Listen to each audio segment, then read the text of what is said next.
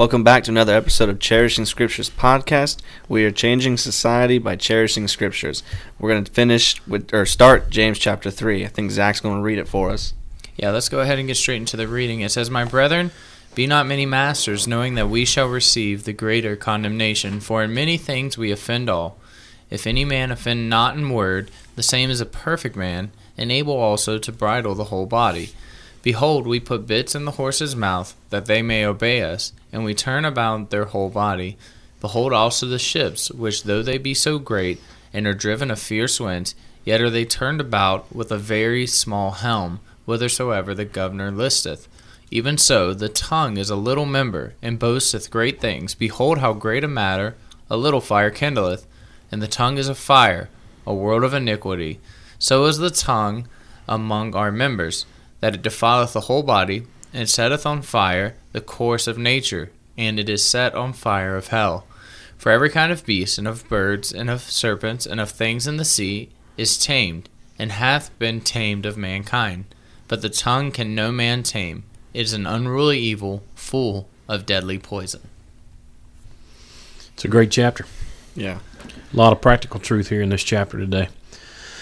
And uh, if you guys don't mind, I'll just comment, maybe get started. Um, you know, I, I think um, my understanding of chapter number three, especially the early part of it, where it talks about uh, talks about the fact of a um, a master in that passage of scripture, and it talks about that in a similar way to the tradition of um, of universities and colleges that that issue master's degrees, uh, and typically those degrees are issued to people who intend to be teachers.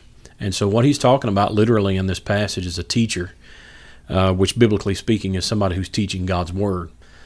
And I found that incredibly interesting that, um, you know, he places emphasis on offense, and the emphasis on offense is begun by discussing uh, the man of God, the teacher, the master, and he actually discourages those who uh, intend to go into ministry for the wrong reasons. He tells them not to do it. You notice there in verse number one, he says, Be not many masters, literally meaning don't try it, don't do it, don't attempt it, uh, don't jump into this thing with both feet if you're not prepared for this, because the most offensive person in the church is the pastor. Uh, not intentionally, not deliberately, he's not trying to be crude or mean spirited or anything of that nature, but uh, just simply because he's speaking so often, uh, he has the potential to be more offensive than anyone else in the entire congregation. So, sins of the tongue, man of God is not exempt. He's right there at the top of the list. Yeah. Something else, you know, I, have mentioned it before about James uh, and about the Bible as a whole. Uh, one thing that just amazes me uh, with some of these men of God when they're moved by God to write these scriptures is, I mean, he uses two great illustrations here. I mean, all of us have seen a horse, I'm sure, and we know how the bridle works. I mean, it's such a small little bit in the horse's mouth, uh, but that horse obeys everything you want it to do because of that one small bit in the roof of its mouth. And also, to add on top of that, you add the ships, and it talks about the size of a ship. I mean, yeah, a horse is big, sure, the bit is small, but I mean, a ship is massive, and the rudder of a ship is tiny compared to the whole size of the ship. And here he uses two things. He's like, look, these are big things controlled by smaller, much smaller parts of the ship or much smaller parts of the horse's mouth. And it says that's the same way your uh, body is. Uh, your body's such a big thing. Uh, you're, you're what? I'm six foot three, but my tongue is so small. But yet it can control uh, most of. Uh, it can impact more than a lot of my actions can. Very true. Yep. I think well that that you know, in talking about um, how the um, there's only one thing, the big thing controls the. Um, I lost my train of thought now. It's gone. So yeah, the big thing I think you were going on the it's just such something so big is controlled by something so small. Um, once again, with the horse or the ship Yeah. and the rudder. Yeah, and the other illustration that he gives to me in the passage, you know, we all have our favorite stuff. You know, what's more vivid to me may not be as vivid to you or illustrative, I guess you could use that term. And so, you know, there's no question the rudder, small rudder turning a huge ship, uh, the the tongue, you know, being a small member, how it controls our body so much. But the illustration that stands out the most to me is he calls it a fire, Hmm. and uh, and he he uses uh, a forestry term there. How great a matter a little fire kindleth. And so you take a uh, you take a forest that has taken hundreds, hundreds, hundreds of years to grow. It can be destroyed in days by a cigarette butt. Mm, it can yeah. be destroyed in in hours, literally, by one lightning strike, one part, uh, one point of a spark, and all of a sudden you got a fire that can destroy. And I think that's that's really the practical aspect here. He's talking about the church. Yeah. You know, you, we our church is growing. I mean, you guys have seen this with your own eyes, and if you're listening on the podcast and you don't know anything about Brandon Baptist Tabernacle, we're in a season of of growth right now. God has really been good to us, but it can all be destroyed by one person with a fiery tongue that is set on fire of hell. Uh, it could take away everything that we've built, everything that God is doing here. Yeah, um, actually, uh, we can go on this a little bit.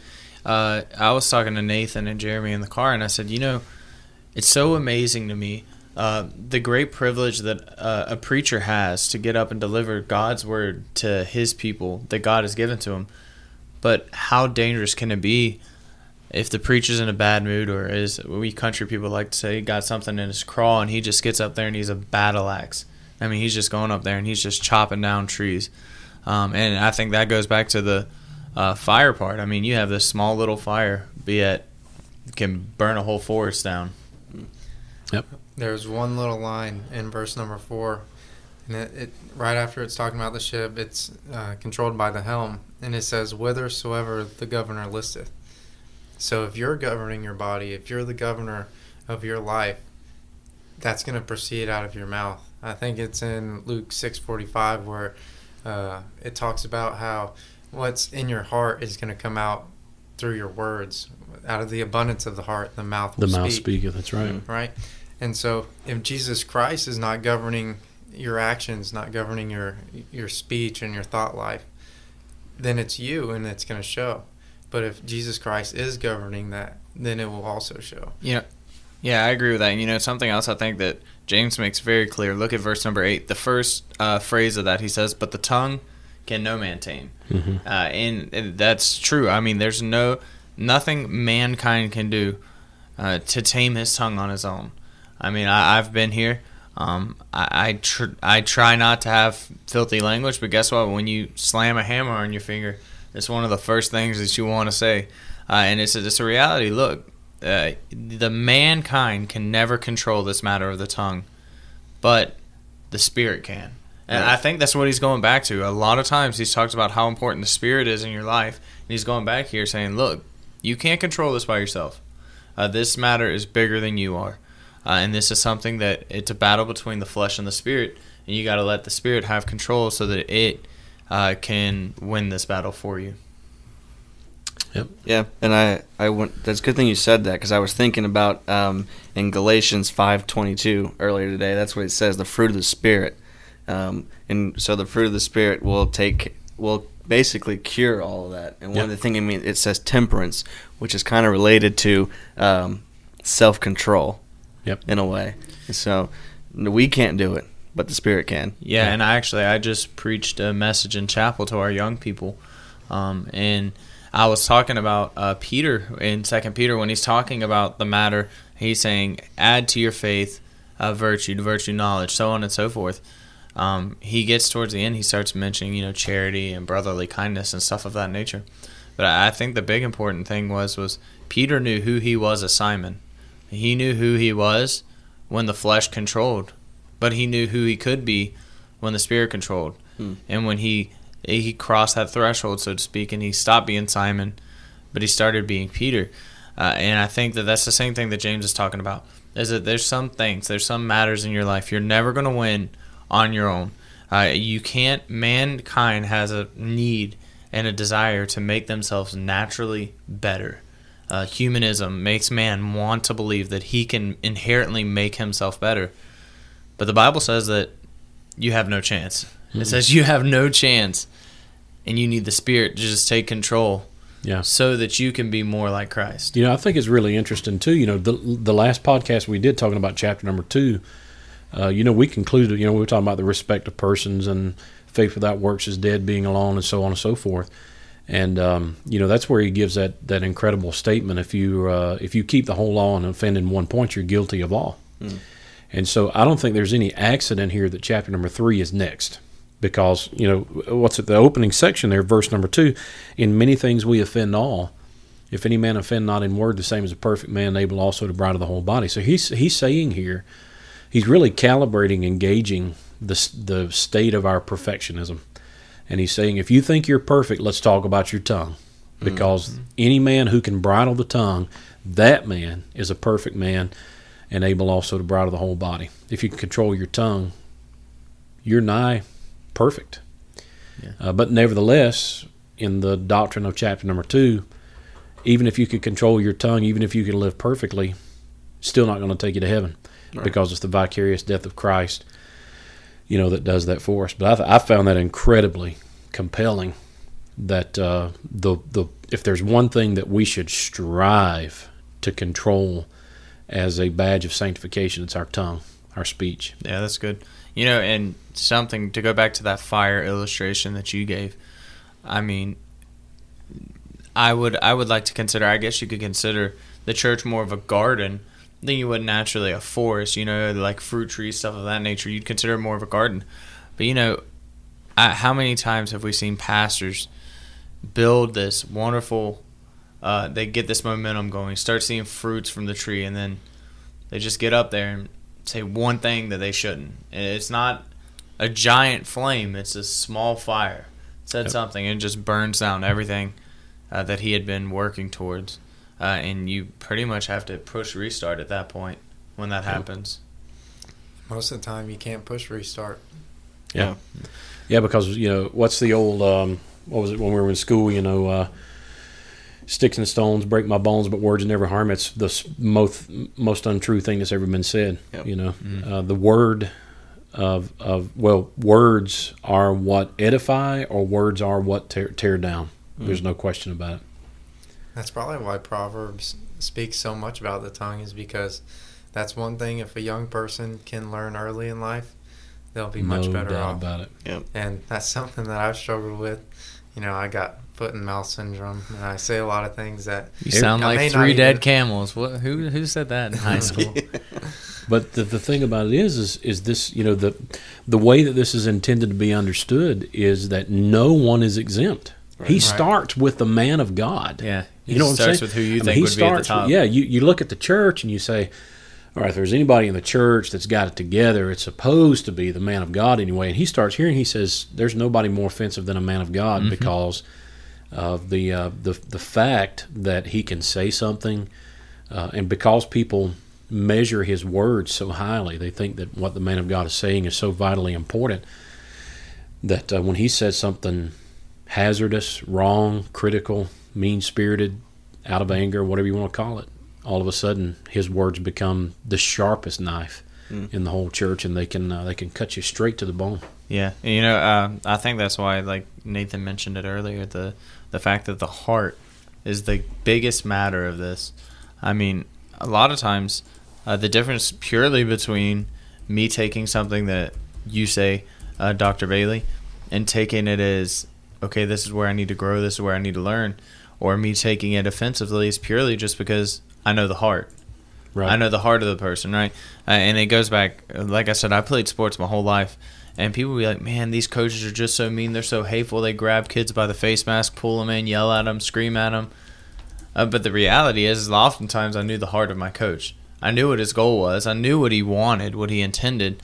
Uh, in the words, uh, sometimes are a matter of emotion, but I, I can take his heart out of that situation and understand what he's trying to get from it. Yeah. And the same thing can be said with a preacher. A lot of times it comes down to the heart. The mouth is just a reflection of what the heart is saying. And if the pastor gets up there and the congregation doesn't feel the love from the pastor or doesn't feel like the pastor cares for him, the pastor's agitated with him, and he gets up there and he just starts swinging a battle axe, I mean, it's just going to Mhm. damage and destroy the church. Uh, but if he gets up there out of love and he corrects them, it's a completely different matter. And that's uh, one of the temperaments that Pastor Bailey said was the ideal pastor is the phlegmatic because he's so easygoing. He's not he's not always trying to jump down somebody's throat and get you know his way. He's not that's not always on his mind. In Proverbs chapter 15 talks about this in verse number 1 it says a soft answer turneth away wrath, but grievous words stir up anger. The tongue of the wise uses uses knowledge of right, but the mouth of fools poureth out foolishness. The eyes of the Lord are in every place, beholding the evil, evil and, the good. A wholesome tongue is a tree of life, but perverseness therein is a breach in the spirit. And so, to have that laid back personality that, you know, not saying that you're afraid to confront sin and to have that reproving and rebuking aspect, but knowing when to let things slide and knowing what to say, that is a genuine gift from God.